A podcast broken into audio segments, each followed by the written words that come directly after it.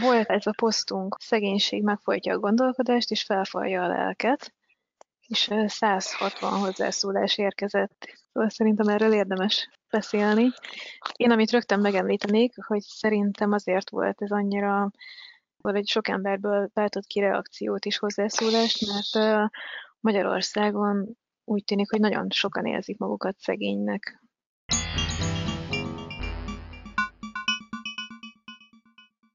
Statisztikák is megtámogatják ezt, hogy Magyarország egy szegény ország, ahol a lakosság többségének nincsenek tartalékai, saját lehetőségeiket elég burusan látják az emberek, teljesen jogosan. Igen, meg azt láttam, hogy elég sok olyan komment jött, hogy igen, ez engem tényleg megvisel, saját történeteket is küldtek be emberek, hogy nekik milyen sorsuk van. Egy kemény poszt volt.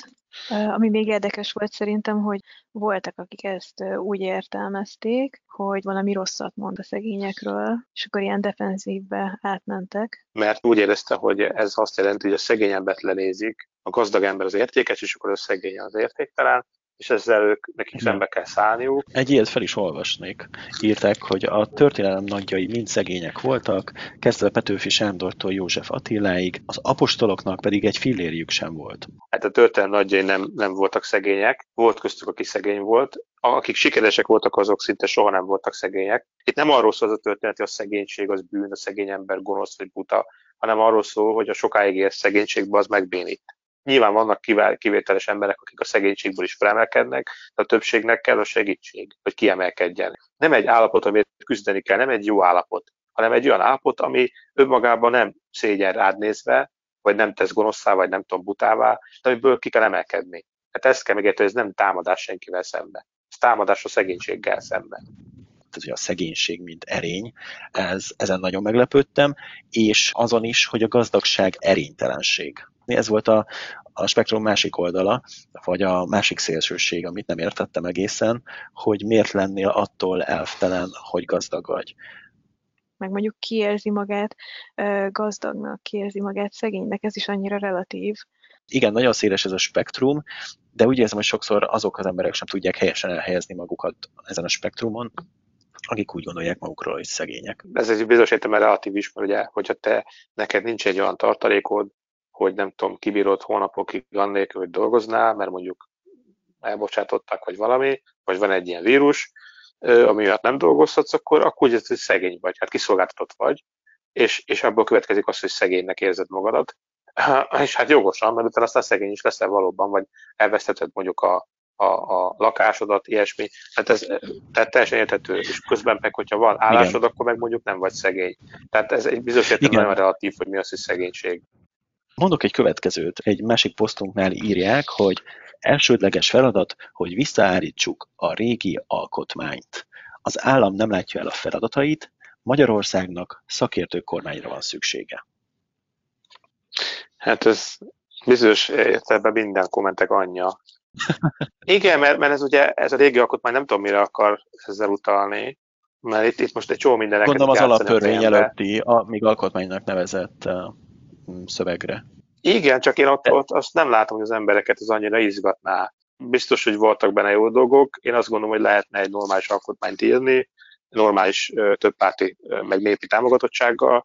Szerintem az másképp néz neki, mint ez, és szerintem másképp néz neki, mint az eredeti. Nyilván alkotmányjogász nem vagyok. Ez az alkotmány kérdése szerintem nem olyan jelentős probléma. Ez a kormányterőnek biztos nagyon fontos, de a nép szerintem ezt nem nagyon kultiválja. Mi volt a másik? Hogy nem látja el a feladatait az állam, és hogy szakértő kormányra van szükség. Ez így egyben. Ja, biztos, hogy nem látja el az állam a feladatait. Az kérdés persze, hogy mik azok a feladatok, de, de szerintem egy normális, hát például nem kezeli szerintem megfelelően, mit tudom én, a hajléktalanságot, vagy a szegénységet, vagy a munkanélküliséget, ez szerintem egyértelmű, ezt ugye ez, ezerszer elmondta már a, a minden ellenzéki párt. Az, hogy szakértő kormányra van szükség, az meg megint egy ilyen tipikus toposz hogy ez nem így működik. Tehát, hogy nincsenek politikamentes szakértők. Valahogy annak a, igen, ezt akartam mondani, hogy ez valahogy egy politikamentes politika paradoxona. Nem tudom, hogy pontosan ez hogy néz ki az ő fejükben. Szükség van szakértőkre egy kormányban, meg a döntéshozatalhoz.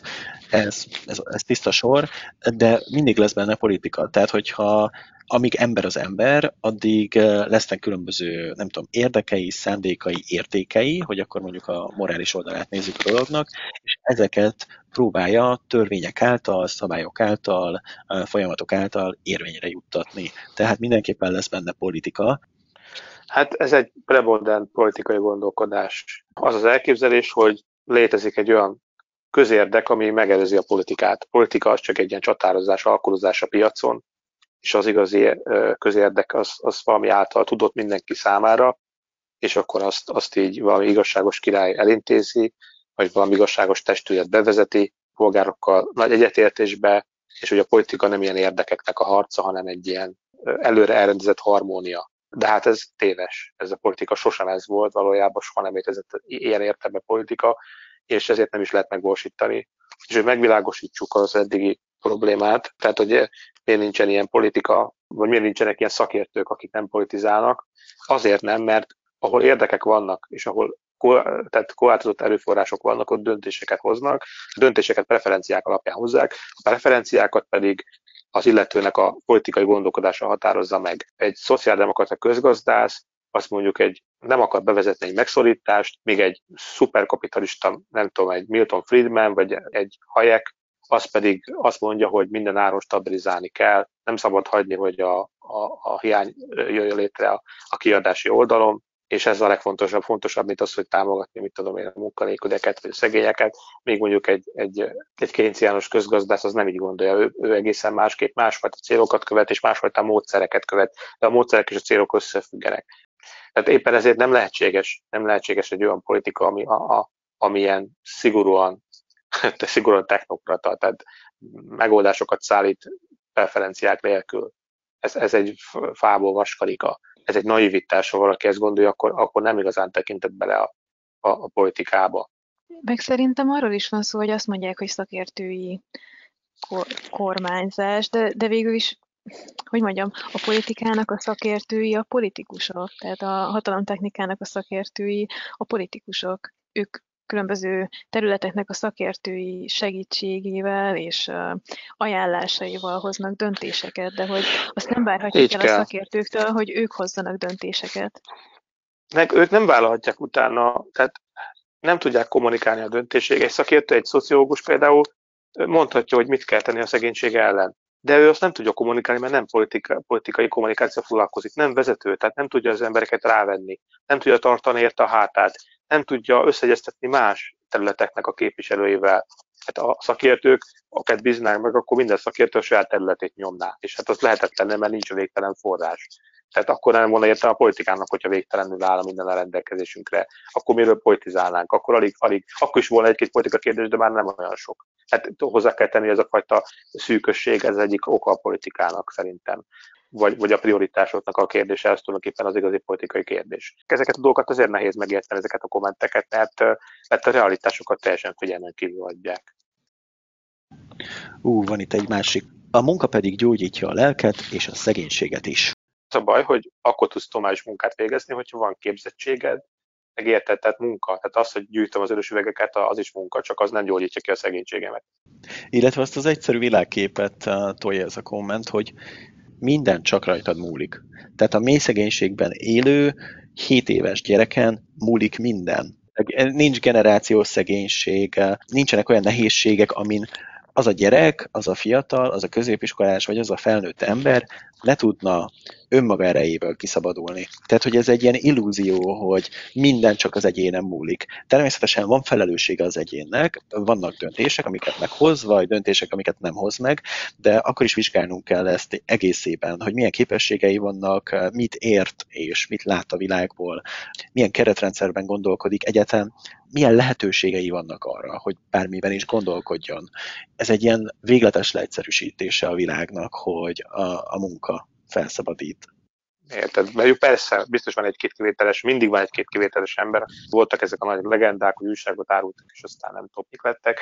Nyilván egyébként a kapitalizmus feldörekvő korszakában voltak nagy részt, tehát azért ma ezt nem tudom mennyire reális. Egy biztos, hogy aki, hogy a mély a tömegek nem így fognak kijutni, a száz százalék. Szép dolog úgy gondolni, hogy majd én segítek magamon, de hogyha valakinek ez nem megy, akkor szerintem kell neki segítséget adni. A lényeg az, hogy az illető erre fogékony legyen. Tehát, hogy senkinek nem szabad teljesen engedni a kezét. Egyetértek. Akkor ami még gyakran visszatér, azok a, a Hitler utalások Orbán Viktorral kapcsolatban. És úgy gondolom, hogy ezek annyira félrevisznek, tehát, hogy különböző módon, különböző hozzászólásokban is visszatér ez a hasonlat, ugye, hogy Orbán Viktor olyan, mint Hitler, a Fidelitas az olyan, mint a Hitler Jugend, ez egy visszatérő mantra, és hogy ez egy olyan aránytévesztés, ilyenkor azon gondolkodom, hogy ő pontosan kinek képzeli magát, hogy ő, ő az üldözött zsidó, vagy ő az üldözött roma, és tényleg úgy látja, hogy ez a kettő összehasonlítható, vagy hogy ezek egyáltalán ugyanabban a súlycsoportban van a kettő ez számomra érthetetlen. És ezt még ellenzéki politikusok is szokták erősíteni ezt a narratívát, amikor ugye reagálnak egy-egy dologra, amit a Fidesz lép, vagy Orbán Viktor egy-egy döntésére, és ez nagyon károsnak tartom. Elterjedt ez az elképzelés, hogy a zsarnokság az mindenképpen olyan, mint a nácizmus. Tehát, hogy a, ebből a hollywoodi zsánerképből jön ez a fajta dolog, hogy a, a gonosz az csak egyfajta lehet, a zsarnok az csak egyfajta lehet, méghozzá olyan, aki a halálfejes ruhában van, és akkor azonnal megy a megsemmisítő táborba az ember, holott a zsarnokságnak a történelem során rengeteg fajta formája volt, és voltak nagyon kártékony zsarnokok, akik nem így voltak zsarnokok, vagy tehát, hogy ez egy nagyon sokrétű dolog. Most, most, mostanában már a harmadik járdot is ilyen náci izékkel játszák el díszletekben. Teljesen ostobaság és értelmetlenség ez az egész.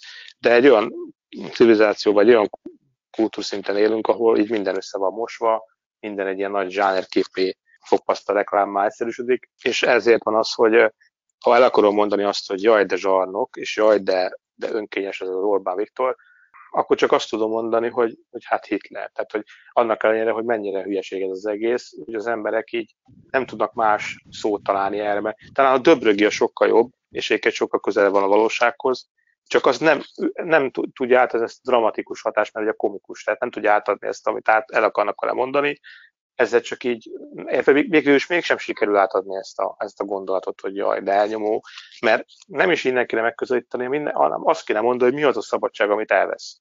Hogy miért rossz az, amit csinál, hogy miért szabadság az, amit elvesz tőlünk, meg nem ilyen párhuzamokkal, hogy Stalin, meg Hitler, meg ilyeneket. Ezt, ezeket nem szabad használni, csak amikor valaki tényleg ilyen dolgot csinál demokratikusan megválasztott politikusnál, akármilyen országban is, tehát még Magyarországon is, még a Putyin sem Hitler. Annak kell, hogy Putyin szintén nagyon veszélyes és nagyon rossz politikus, és nagyon erőszakos, és tényleg, és ő tényleg embereket ölt már, vagy az ő közeműködés, vagy hatására öltek meg embereket, de, de mégsem Hitler, még mert Hitler azért ez egy komolyabb, sokkal veszélyesebb, és nyilván, tehát nem lehet, szóval nem szabad, nem szabad ilyen, ilyen dolgok hasonlatokkal előállni, és nem szabad apró pénzre váltani a politikát, és, és az egyszerűsítésekkel operálni, mert mert egyébként is visszaütett, utána aztán most érted, mindenki lehet Hitler ebbe az értelemben.